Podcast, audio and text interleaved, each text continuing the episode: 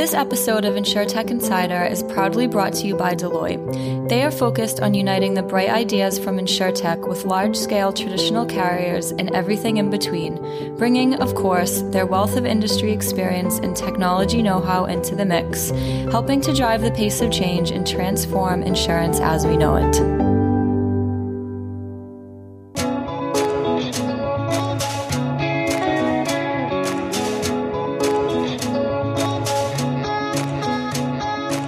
Welcome to InsurTech Insider, coming to you live from the 11FS office in WeWork London. I'm Sarah Kocianski, and this week I'm joined by my co-host, Deloitte partner Nigel Walsh. How are you, Nigel? I am fantastic, as always. That's excellent to hear. So this week's show will focus on the changing business models in the vehicle insurance industry. Vehicle insurance, both personal and commercial, makes billions every year for traditional insurers. It's also a huge sector that's ripe for disruption. This is what we want to pick apart today to find out what the drivers are for that disruption and what makes the difference for customers. In addition to that, we'll bring you a fantastic interview from Christopher Sharp, CEO of Kinsu. But before we get into that, we're joined by some fantastic guests today. Joining me is Freddie Macnamara, CEO of Cuvva, Toby Taupitz, CEO and founder of Laka, and David Williams, Technical Director of AXA. So, we're going to jump straight into it, and I'm going to ask David to start us off with a quick summary of where the vehicle insurance industry is right now. Yeah, well, it's a massive market. I think that's the big thing, and that's why there's so much uh, interest. So, uh, UK annual written premiums are just shy of 12 billion pounds. And so, clearly, that's enough to get people excited. But if you look globally, it's in excess of 600 million dollars. So when people think of you know opportunities for you know disruption and change or just opportunities to earn some cash, they see a very big market. In the UK, it's it's very traditional. It's mandated. People have to buy it. It's it's the law, and that doesn't make it easy to uh, yeah, make it sort of warm and fuzzy. So people aren't buying motor insurance because of the quality of the product or the service generally. Um, most business is transacted via um, cost comparison sites, price comparison websites, that sort of thing. Um, even the broker business, most of it is still done that way. Um, and that sort of creates a bit of a, a perfect storm in terms of it's the easy way to get to you know to an absolute price focused model and the easy way to remove any potential margin. So when you were talking about lots of people making billions of pounds, uh, the UK insurance uh, motor market is making money this year, but it's probably the first time in about 14 years. I think over the last 16, there's only been two years where the motor insurance itself has made any money. So the interesting bits, I suppose, are the things that insurers are having to do, you know, add-ons, additional covers, and you know, um, sometimes some some difficult practices with additional fees and things like that, just to be able to make a living. So big old market, very traditional, grudge purchase, um, and right for change. Commodity? Uh, yeah, absolutely a commodity. Um, and that's a bit sad because, you know, it, it, it is so big. It could be the sort of jewel in the crown, but because it's um, so focused on price, it's a, a bit of a, a race to the bottom, I'm afraid. So I think Toby and Freddie, respectively, you guys have attacked it from different angles in terms of disruption. Toby, I guess you from the claims side, Freddie from a completely different user experience and actual need as opposed to our our traditional annual policies. What's your take on this? Coming from four to two wheels um, first. So Laka is offering straightforward cycling insurance powered by the community and with a few twists. What we mean by that is we changed the billing model in insurance, charging in arrears, not at the beginning of the month any longer. We have the hypothesis that charging premiums upfront for the insurer is very, very comfortable, but it's a bad deal for the customer having to wait for a service down the line when they have a claim. David smiling away here in the background, just for just for those that are listening away. Exactly. So um, we believe there is scope now um, with new tools in the toolbox like an FCA sandbox and more open insurers to work with um, to try something different here. So um, Laka has launched its first product cover for high value bicycles for theft, damage, and loss earlier this year. And again, we are charging in arrears at the end of the month based on the actual cost of claims.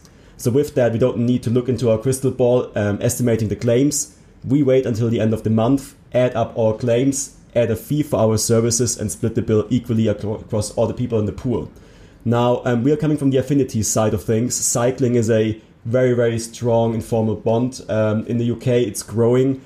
People are very, very passionate about their items, and um, that's what we want to tackle first. So that's actually what's driving your business and your business model is this growth in, in the cycling industry, if you like. So, you know, years ago, there was a very small group of people who had very expensive bikes, and now more and more people are, are you know, purchasing those high end vehicles. So, presumably, that's a, a customer behavior that's driving your business model as well. Behavior is the right buzzword. So, we believe that um, underwriting by the postcode is not the right thing to do, at least in certain products. We believe it's all coming down to the behavior of the individual person behind that. So, you can live in in a very bad area, but take super care of your bike, take it into your apartment, lock it very well, you should pay less than someone living in a good postcode, never locking the bike. So yes, um, I think just the behavior for high value bikes goes hand in hand with adjusted behavior, so to speak. And uh, and Freddie, so obviously you have you do four wheel vehicles, exclusively private cars. Is that correct? Sort of privately owned cars. Would you like to talk us through your business model a little bit? Yeah, absolutely. we have two core products, uh, and beneath them we have actually sub products beneath them. So the first product we have is Cuvva short term, and it allows you to buy as little as an hour of insurance to drive a car that you don't actually own. Uh, so you can actually buy one hour to 28 days of insurance. And with that product, you can actually buy it if you are a private car, if you're a taxi, if you want to borrow somebody else's van, and if you're a learner driver as well. So it actually covers quite a broad spectrum. Each one of those markets, it's motor, so it's big. Each one of those markets is easily 100 million pounds uh, in total gross written premium.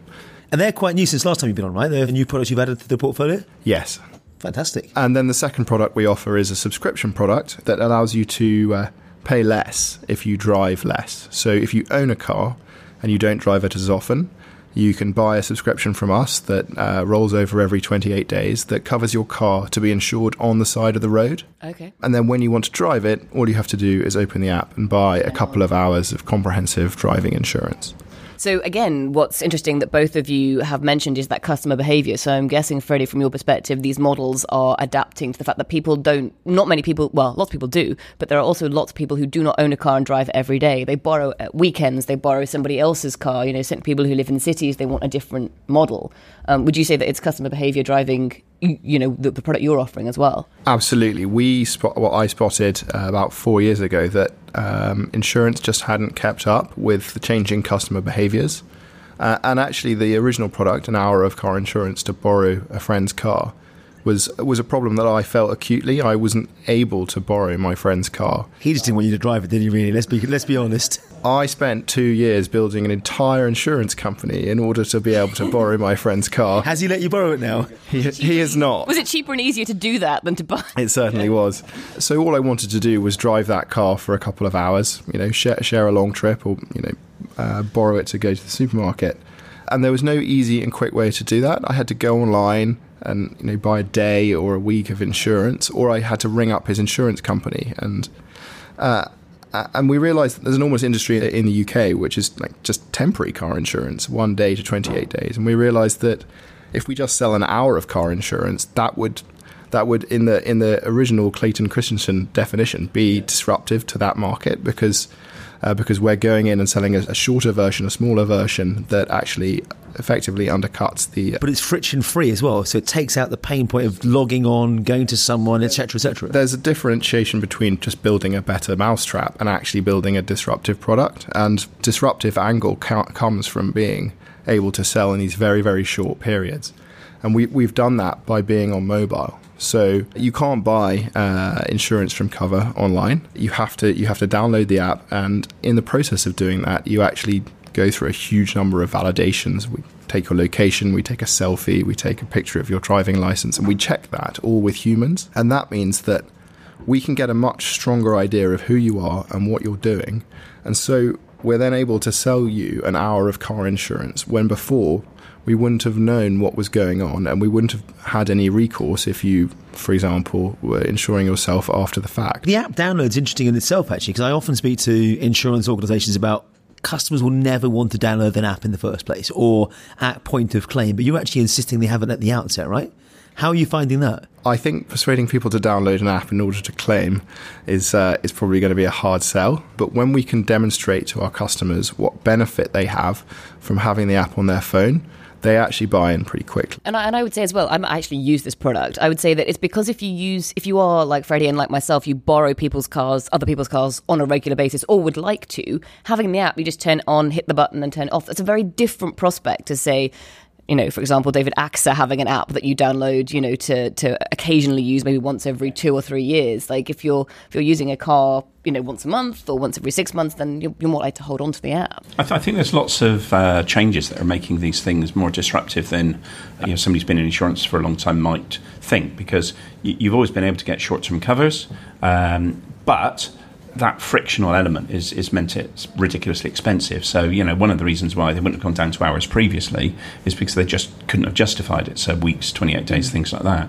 Um, but that technology, being able to do it exactly when you want to do it. I also think people are more getting into apps. I think that resistance to download apps is maybe a couple of years out of date. I think people accept it now as long as they get benefit. And like you say, if they're going to regularly use it. I mean, we launched an app in, I think, 2008 for you to make claims. We're really proud of it. But nobody ever used it because by the time they had a claim, they'd forgotten they'd installed it. or they deleted it because it was taking up space. And what about, you know, for example, Toby, so we're talking about there the speed of access, you know, the ability to just turn on and turn off when you want. I mean, is, this kind of um, speed of getting insurance important to your model as well? Is it kind of being able to do it quickly? Does that serve a customer need, or is actually because what you offer is slightly different, it's it's less important to be able to do it, you know, as quickly as possible? For us, it's less less about um, on demand. So people want to be covered for the full season. Um, we have some people saying, "I want to have cover only on a Sunday afternoon ride out." Um, we believe people are much better off to have it switched on all the time if the service is good enough and the price low enough. Um, imagine you're out on a ride and you forgot to switch it on. What happens then? Of course, there are all sorts of cool things like geo tracking and whatnot else to activate that. For us, it's um, partially the business model itself, but I think there's also, I guess, taking a step back. When we came across Laka, um, the, the need was really in my mind that there's a disincentive for insurers versus um, what the customer wants to see. And that culminated into the a point um, just outside of this office here in Commercial Street. There was an ad online by one insurer, and they were saying last year we settled 99.5% of all motor claims. And it really struck me that you have to advertise that you're doing your job effectively. Um, BMW doesn't go out saying my cars work, and who is paying for that? Is it the customer? Is it the shareholder? And my hunch, it's the, the former. But isn't this an education issue about the industry again? Because everyone's perception is that the, if you listen to Daniel Schreiber talk about or the urban dictionary of insurance, it goes back to we're taking your money and not there to pay, which I fundamentally disagree with. I think we are, as an organisation, uh, as an industry, sorry, here to help settle people's claims. To start ask Liz Lumley after uh, her current challenges, which I believe are being sorted out. Um, but fundamentally, aren't we sorting an educational perception industry or I- issue with the industry? It is educational for sure, absolutely. And I think the perception comes from the one friend over two corners who had that experience. And um, I feel when we looked, spent a lot of time looking into policy specifically for the cycling product. So um, if you cover your bike with home insurance, you have a high excess that won't leave you with anything when you have a claim. We came across um, policies where you are only covered in a five miles radius from home only when you ride out. So you can only go in a circle, which doesn't make much sense either. So I think there's an educational piece on the I didn't one know hand, that. Five miles out. But uh, yeah, it's actually true. We can show that policy. So yeah, it's It won't be a mainstream product, surely. That sounds far too restrictive. But I quite like it though. Five miles, to be fair. I've done my exercise for the day. Five miles, Bosch, home. Didn't want to go any further, not insured. You get a push notification when you go past the line. But I think there's education on one side and supply on the other side, and I think we have some to meet somewhere in the middle. So interestingly, what you've kind of talked about today is, is quite personalised uh, because you, you, both you've mentioned there a couple of policies that would be no use to anybody because they're they're too general. So either five miles or it doesn't insure you when you're outside your house or anything like that. Um, so you, what your product you're offering is, is quite specific, quite personalised. Whilst we can all see the benefits of that, are there any negative connotations to taking it down this highly personalised route? Um, certainly, and this is a question for the wider group as well. Like when you think about some of the rules that have come in about you know gender. Okay, all of a sudden you can't you know when you're insuring cars, no longer can you just take somebody's gender into account. Um, are they going to run into problems with these personalized products or? Um, insurance, after all, is a large risk um, product or large risk pool product. So you need to have a certain amount of people to make it work one way or the other, or to cross subsidize. um, we can certainly segment further from um, bikes to mountain bikes, road bikes, and e-bikes. And at some point, we come to a point where it's too narrow, too little, and we might need to run run into some problems. But um, I think personalization is good. It offers flexibility. It offers alternatives um, just need to hold its weight. So these guys attacking your market, David, bit by bit by bit, taking off slices of a of things that traditional insurers and I'm not saying AXA aren't a traditional insurer because you're quite progressive some of the things that you're doing right now, but the traditional market are people taking away bits of what you can't get to quickly enough. I, I think it's less taking away stuff we've already got, but more capturing the, the sort of customers of the future. So, yeah, whether you're looking at you know, people just insuring their bike, Yeah. in the past, people would have an annual household policy, but a lot of people, particularly in larger cities, are just deciding they don't want to. They only want to insure specific items. So, so that's not people that we currently have moving across. It's it's the younger generation. I think also when you're talking about um, borrowing people's vehicles, yeah pretty much every policy in the UK includes a free of charge driving other cars extension.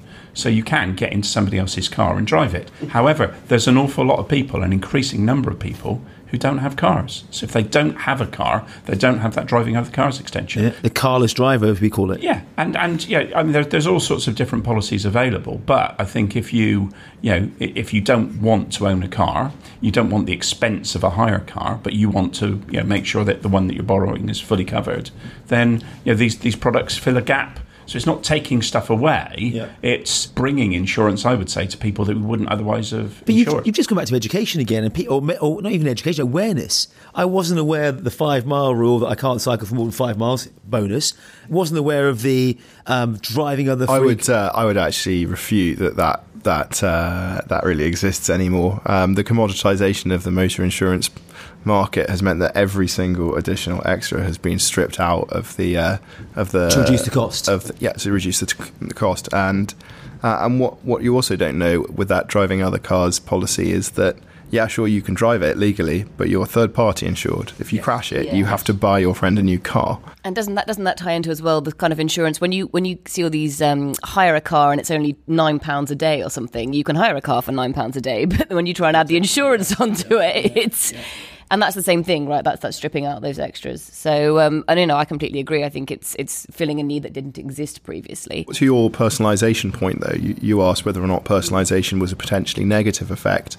Um, I would say absolutely. And in my experience, the EU coming in and banning the differentiation between men and women uh, just pushed that same rating into different factors. There were more proxies for sex rather than actually sex itself. calling it out directly. So if you're going to uh, drive a, a pink Fiat Punto, it's it's quite Leave likely that your insurance Well, well, your insurance policy will be significantly cheaper. Well, I should point out that that you know, using any proxies is also illegal, and that the insurance industry is being regularly challenged on that. So, and we've found, for instance, that ninety percent of Fiat 500s, you know, a little car I, I think looks lovely, but ninety percent of them are driven by women, and therefore we have to be really careful. So you cannot, we should not give people the impression that you can use any proxy. So I'm not going to rate on sex, but people called Wendy uh, we're going to give them a discount. Yeah, that's that's not allowed. Pink cars, nurses, certain occupations.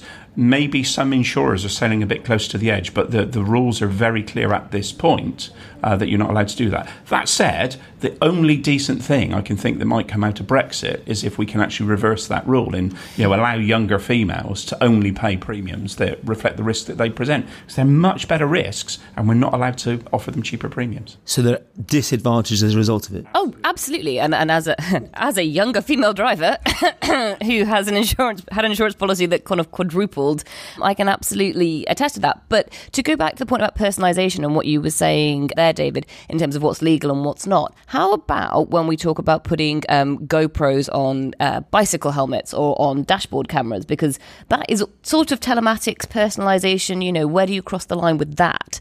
You know, if you start saying, okay, so Toby goes, fine, if you uh, have a GoPro uh, on your helmet and you give me that feed, I will offer you cheaper insurance because you don't jump red lights. Or, you know, Freddie says, if you're the car you're. Or they mandate it, importantly. So if I yeah, mandate well, you have a dash cam, So the aim there is actually not to, with the cameras, is not to make you drive more safely. It's actually to be able to uh, determine liability really easily in in the case of an accident, because lots of accidents happen where it's actually very difficult to piece together Unless there's CCTV. who was at can't- fault, and if if both drivers are saying that the other driver did something else, then they have to settle 50 50. But if you have irrefutable proof from a dash cam, your customer might be able to. Uh, Where it's an- legal, because a obviously some non-fault countries it's not, it's not legal, right? Uh, that's really strange. In Aus- Austria, for instance, on a commercial vehicle, you're not allowed to have a dash cam because you've How got bizarre. to well, you've got to request permission from any individual before filming them. Apparently, so it's nonsense. But if you look in the UK, there are an awful lot of products, commercial motor products, where you will get a discount, or it will be mandated that you will need some form of dash cam. You know. Pretty much any bus, coach, public service vehicle will have cameras fitted, and It's they, they save a fortune. It's just evolution of technology. Years ago, it was tracker devices, and then, then it was sat navs being tucked into your glove box rather than left on display. And now the next evolution of technology you add on quite quickly is the, the dash cam. And after that, you've got the heads up displays and people like Navdy and all those sorts of guys that doing really But cool we things. need, we need to understand the impact that these things are having because I love technology, love gadgets, as you know, but it's not all good. So, keyless entry systems, if you look at theft statistics on motor vehicles in the UK, they've been dropping and dropping and dropping and dropping, and now all of a sudden they're going back up because it is so easy to get something which will clone a key or just override something, and we're seeing a, and a certain massive vehicles increase in were, vehicles. were really at risk. I think there was a whole spate of Range Rovers at one point. They were in the news on the BBC about you know 30 Range Rovers in Brighton one night were, were targeted and, and off they went. I'm not sure many people are crying over the Range Rovers. but serious savings is, uh, are given to taxi drivers who are working all day, every day on the roads. They have a camera in the car, they have an ABD, they have they're a safe driver. They should be able to save on the basis that it was the other guy's fault and they can prove it. What about you, Toby? Is that something you'd look into, like using that kind of data? Because a lot of the serious cyclists out there, I've seen them, have cameras all over the place. It is the cameras, it's other data. I think there's a saying if it's not tracked on Strava, a cycling platform never happened. Doesn't count. It does not count. I can attest to that. So I think it's for us really good data to see how people behave, how often they go for a ride, um, at what, what pace, in what area, and whatnot else. And people really have a desire to be grouped with similar people, people like me, the person who goes out on a 6 a.m. Sunday morning ride, and you should people group accordingly um, versus the commuter, for instance. And I think a lot of incentives there. Um, certainly, um, dash cams is phenomenal for cyclists, cyclists as well because of the, the clash car versus bicycle. I don't want to get into that now, but um, it's um, making use of various gadgets and tools to collect data and price accordingly. I think um, it helps a lot. So could we do, could we see in the future? I've long been a fan of what you guys are up to. I remember our first conversation probably two years ago when you were leaving your last role and saying, "Am I mad?" I said, I think, I think I definitely said you were mad going to start an insurance company. Uh, but here you are, successful partnership with Zurich and everything else. Do you see this driving into motor claims going forward and re-educating the market as to how things could be uh, using your business model? Yes and no. The no is because we have no immediate interest in the motor insurance sector just because of the big liability component. I feel like that is where you need a balance sheet, and rightfully so. We are the short tail risk to begin with, and we clear the tab every month. And we are positioning ourselves more on the lifestyle um, side of things. So sports instrument, um, sports equipment, music instruments, small planes, light boats, and whatnot else. All of these things suit us very well. By extension, it's less sexy to sell those things, but you could go into travel, dental, personal accident.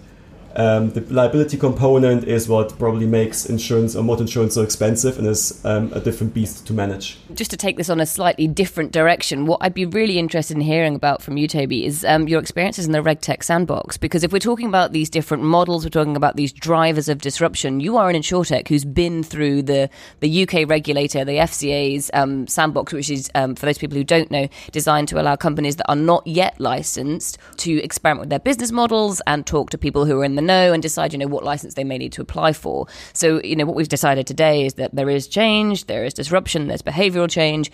You know, is it something you would advise other people who are looking to capitalize on that to do? Was it a good experience? I would strongly encourage everyone to apply for the sandbox, and even if it's just for having the regulator on speed dial, it's just phenomenal. I should probably correct one statement that um, yes, we got into the sandbox without a license, but we are regulated as any other um, insurance intermediary. We had to go to the full MGA licensing process, um, maybe with a slightly more resources on their side, but we had to go through the hoops. Um, so there is no waiving any rules or, or shortcuts, so to speak.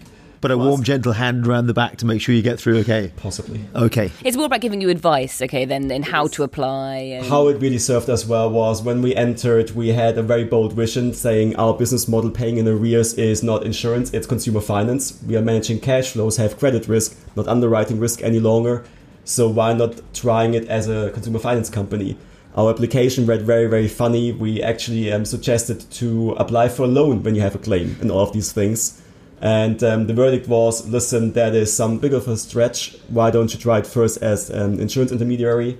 And we did so. It took us probably a few weeks to figure that out, but having, if we would have done it without the FCA, that would have cost us probably half a year or longer, and that kills a young startup that is bootstrapping. So um, that was the first starting point to figure out who we are, what we are, how we can pull this off. The second piece is, um, as a startup, convincing a carrier to work with you is not a trivial task. Carriers, and I'm trying to, to find the right words here, um, were told to be very diligent um, by the regulator for a very long time, and that is that results in less appetite in innovation for the for the fear of a fine. Risk averse by any chance? not not because they want to, because they had bad experiences in the past. And, if and they have a brand to protect, right? Companies exactly. like AXA, like Zurich, have spent decades or centuries building brands. If you do something wrong, we'll fine you was a sentiment we had to overcome, and it's now opening up. And I think both sides want to do so. And I think it's again an educational topic. Yeah. Um, one silly example I, I love sharing is um, apparently we are one of the few, or if not the first, intermediary without a phone line, a landline, and fair enough. Freddie, I think, is also chiming in here is waiting, but at least we were told um, to that that doesn't work. At least we're the first one working with Zurich doesn't have a, a landline, and um, to get the sign off um, to do so um, is is uh, took ages. Uh, we don't have a landline either. the first one with Zurich, I corrected myself. but it's silly stuff like that, right? It's actually it should be trivial. It's not because it's never been done before. What does the FCA think of me? And I think um, we're now working towards a trend.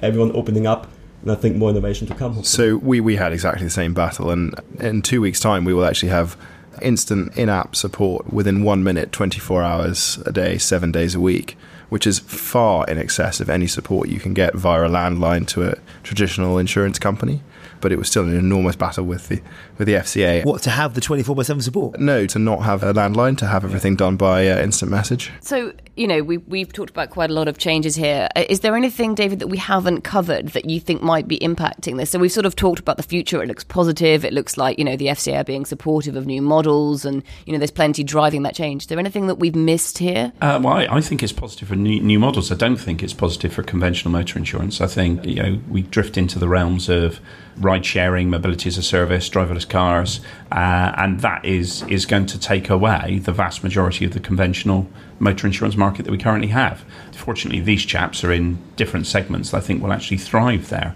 Um, the other aspect I think we need to get our heads around is so we know about the automated electric vehicle bill, but the Law Commission are just embarking on a three year programme which is going to bring lots of changes which will need to be reflected in insurance products or will have an impact on, on what we do. A, a, daft example so, if you've got, let's call it a robot car, it's not going to be stopping to report an accident, is it? it you know, so are you going to have two different sets of rules? People don't think so. So effectively, the rules that apply to human drivers may be rewritten so that we can have one consistent set of rules. And I think we need to be make, making sure that we, we're influencing that and also making sure our products keep up to date because there is going to be, I think we are at the start of probably the biggest change in motor insurance that we've ever seen. I mean, if we go back to your recent intended acquisition of XL Catlin, I think you were even in the announcement you talked about the shift of risk moving from personal to commercial uh, in the public press releases, which I think is great.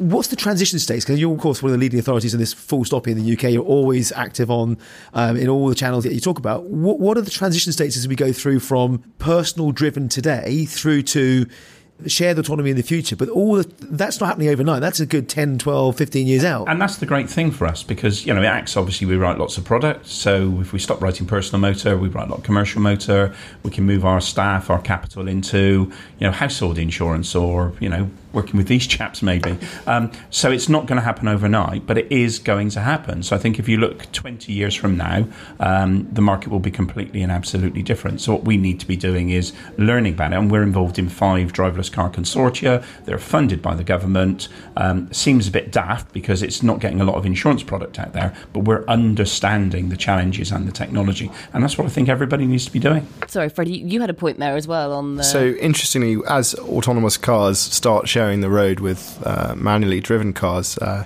you're you're going to start to have a situation where every road is 3D mapped uh, in real time, and that data will be stored.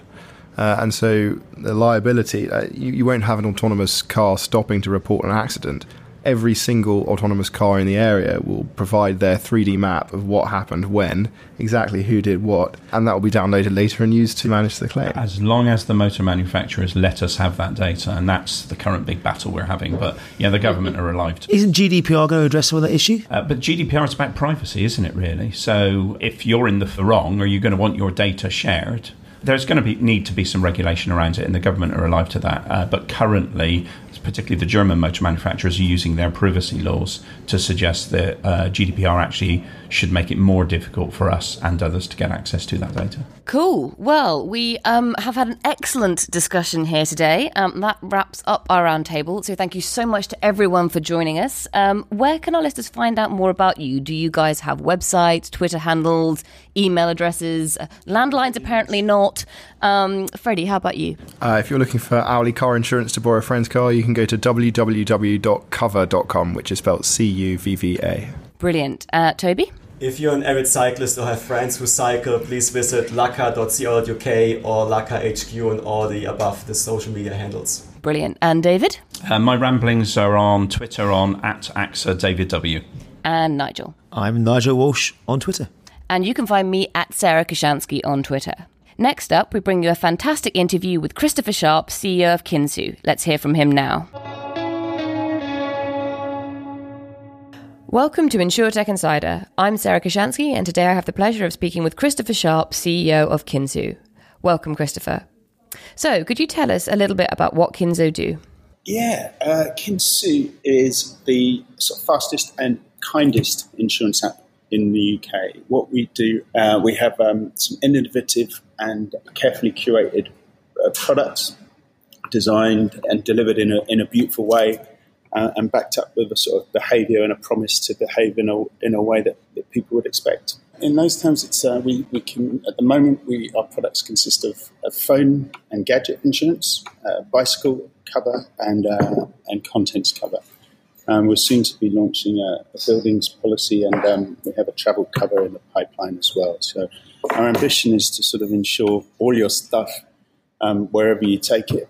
And at the moment, we've uh, you know we've got the the small stuff covered, and then the sort of renters market covered. I think our real innovation is in the products. There's lots of things. Uh, lots of things we can improve about insurance today, but the actual products and them being fit for purpose and people understanding what is and isn't covered, I think, is is one of the core misses with the sort of people that we're trying to talk to, and um, and we're trying to put that right by um, giving people what they expect to be covered by um, an insurance policy. Really, I think a lot of the confusion and anxiety that's created by the insurance industry and, and people, well, not necessarily by the insurance industry, but people feel when they when they interact with the insurance industry, is created out of both of those things. Some of it's the communication and uh, the language, um, the, the legalese, the double negatives in the in the policies and stuff. So we've done everything we can to sort of tidy that up and clean that up but also it's more about the sort of confusing coverages. If you go on an aggregator site and you tap in your, your details, you'll get um, a range of options from you know from five pound a month to five hundred pound a month, and that just freaks people out, and, and, they don't understand you know the differences in the nuances within within that coverage, and, and nor should they. Uh, you know, I don't understand most you know most most of it. So we've put together a, a product that we think our customers think should be should be covered, which is at the same time a fabulous claim to fame, but it's not very good marketing a message that your our insurance does what you think it should do. and nothing and nothing else. But in actual fact, I think it's really powerful because a lot of the stories you hear um, from disenfranchised people or people with horror stories about insurance are about misunderstanding what's covered. You know, they they lose their shit on a bus and they go to make a claim, and there is an out of home limit that they weren't aware of, or um, they smash their phone um, and they would go to get it repaired, and there's a hundred pound deductible, which they, you know, which removes most of the value of the claim, or the type of water damage that got their stuff wet where happened to be one of the five different classifications of water damage that is or isn't covered, and people don't care what kind of what kind of water damages their stuff. They care if it's wet and they want a new one, and that's sort of what we've how we've tried to write our policy that if your stuff's wet, you'll get a dry one. Yeah. yeah, no, no, it makes perfect sense. So it's kind of it it moves away from that idea of um, a race to the bottom in terms of price. So when people go on those aggregator sites, a lot of the time they just end up going for the cheapest one, or certainly, you know, that's been my experience because you don't really understand what the difference is. So you know, whereas you the policies that you write may not be the absolute cheapest one out there, you can actually get what you want, which is a replacement phone if you drop it in the bath, or a replacement laptop if you leave it on the bus, or you know, actual real life insurance if that makes sense. Exactly, uh, and, and, we go sort of further than that in, in as much as it's flexible. Um, we can the policy's monthly. You can cancel any time, as most sort of subscription services that we we buy these days are, and you sort of expect from from this kind of service. Um, our, our, gadget and, and, bike policy sort of live as, as components within our, our contents um, package, so that when you buy a, a contents package from us, you've still got the full full gadget pack um, and you've still got the bike coverage. Whereas in a lot of um, content covers, then these things are really sublimated, or you know, to the point that they're not worth anything. And you ask, we've asked lots of our um, customers, and, and, and, in our research, people have a phone policy um, that they buy from various different places. They'll have a contents cover.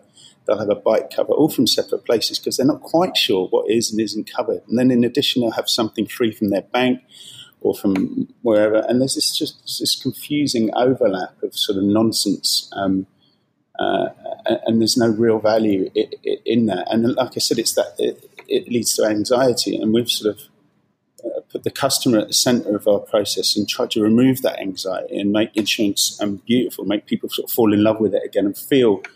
Um, uh, feel good about it. Feel this sort of big cuddle that insurance should feel like. It should feel like you're being looked after. Um, by someone friendly with a big smile and um, a nice warm hug. Yeah, exactly. And I think the problem is that so many of these big brands are kind of faceless. So, um, so that you know that's problematic for them is that they struggle to reach out to a, a, customer. They struggle to engage with a customer. What would you say your biggest hurdle to success is right now? What's our biggest hurdle to success? I, I mean, it's exposure and um, it's getting our message across, which in, in, a very low interest category. No one is really interested in insurance, evidenced by the fact that so, such a huge proportion of our people under 40, you know, just don't engage with it at all. In some ways, you know, that's, that's our biggest hurdle, but it's also our biggest opportunity. And we think that by talking to people in a different way with a different attitude and a different product and engaging uh, in, in, a slightly sort of more normal um, way, that there's a huge opportunity there. And, um, you know, I think um, I think we're certainly excited about it, and you know, we will have to work hard to sell insurance. It's really difficult to sell insurance to anybody, and um, we don't have all the answers um, yet by any by any stretch. But we're we're slowly making mistakes and and finding those answers um, week by week. And um, you know, you mentioned there that there's kind of a, a, certain amount of apathy, certainly amongst the younger generation, when it comes to insurance. Um, do you think that that is one of the major drivers for all this insurtech. So we've seen a lot of insurtech activity over the last couple of years. You know, we, we run this podcast because there's so much activity in the space.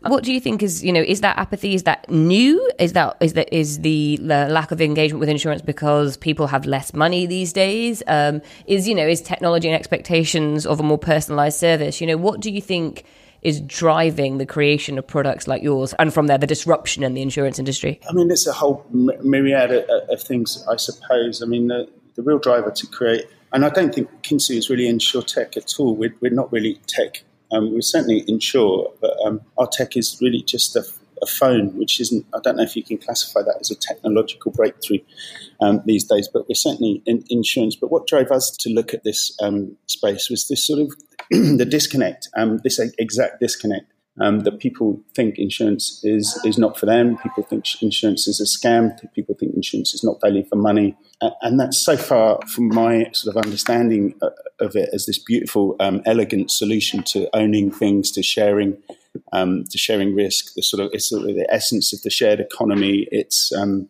it's one of the only um, business opportunities or business lines where, where you can really have everybody winning. And we're trying to operate in that sweet spot where the customer can, can win and have a real true value experience out of something that's pretty darn cheap. Um, we can win in terms of uh, making profit for our shareholders and putting a lot back into the community as, as, as through our sort of socially responsible B Corp set up, um, and the insurers that we pass the risk to can, can win as well. And I think that's that's it's not unique to insurance, but it's certainly um, certainly not common in, in other industries. And you know, you don't have to look too far past Uber or Deliveroo or Amazon um, or Uniqlo to find out who loses in those situations. There's always a loser, and it tends to be these days, sadly, um, labour, the labour market that loses out. And insurance doesn't. It doesn't have to be like that. And um, and I think operating in that.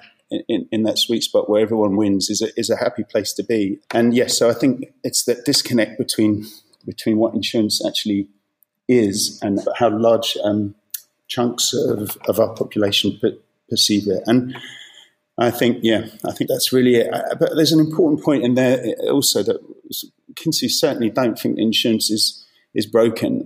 You know, I see a lot of um, a, a lot of uh, a lot of statements about reinventing insurance and um, and uh, and changing the structure. I, I, think it's pretty awesome as it as it is. There's certainly problems and issues with it, and it can be improved and repackaged and redressed. But it's um, in its in itself, it's pretty amazing. So it sounds like the uh, the the the driving force for change, or that you perceive, is the is the need to to meet customers in the middle, to give customers what they want, but also to um, to meet those expectations they have around social good and you know around increasing trust in companies. In terms of what does the future hold for for Kinsu? Then you touched on it a little bit there. It sounds like you're going to expand your product line. Is that your main focus for now, or is your main focus building up a customer base? What's next for you guys? Yeah, 2000 and um, uh, 2018 is that where we are now? 2018, yeah. This year is about um, is about yeah selling selling insurance. Last year, I mean, we're, we're, pretty young. We've only been going just over a year, and, and last year we um, we took a, a seven slide presentation and turned it into an insurance company in, in 12 months. And that was, so we were busy doing that last year. This year, we've got to prove we can sell this shit. And that's what we're busy doing, really. Um, so we're, we have you know, we're, we're, partnering with various people uh, who are interested in, in our product and our vibe and trying to think about distribution in, um, in sort of alternative and different ways. We're working with some charities, uh, working with a bank, we're working with some sort of more traditional sort of retail outlets. Um, in order to do that, we're testing all the marketing channels, um, the sort of traditional ones. Um, we are obviously investing in our sort of longer term growth, uh, referral and community building stuff, and and then just keeping an eye out for you know for other books of business that might um, might float around on the other side of the river over there in the square mile and land in our laps. And we've got you know we've got lots of friends um, who, who wander around those enormous buildings in suits and ties, keeping their eyes out for us, um, see if there's anything that might fit what we're trying to do. But yeah, just talking to loads of people, running around trying to make stuff happen, really.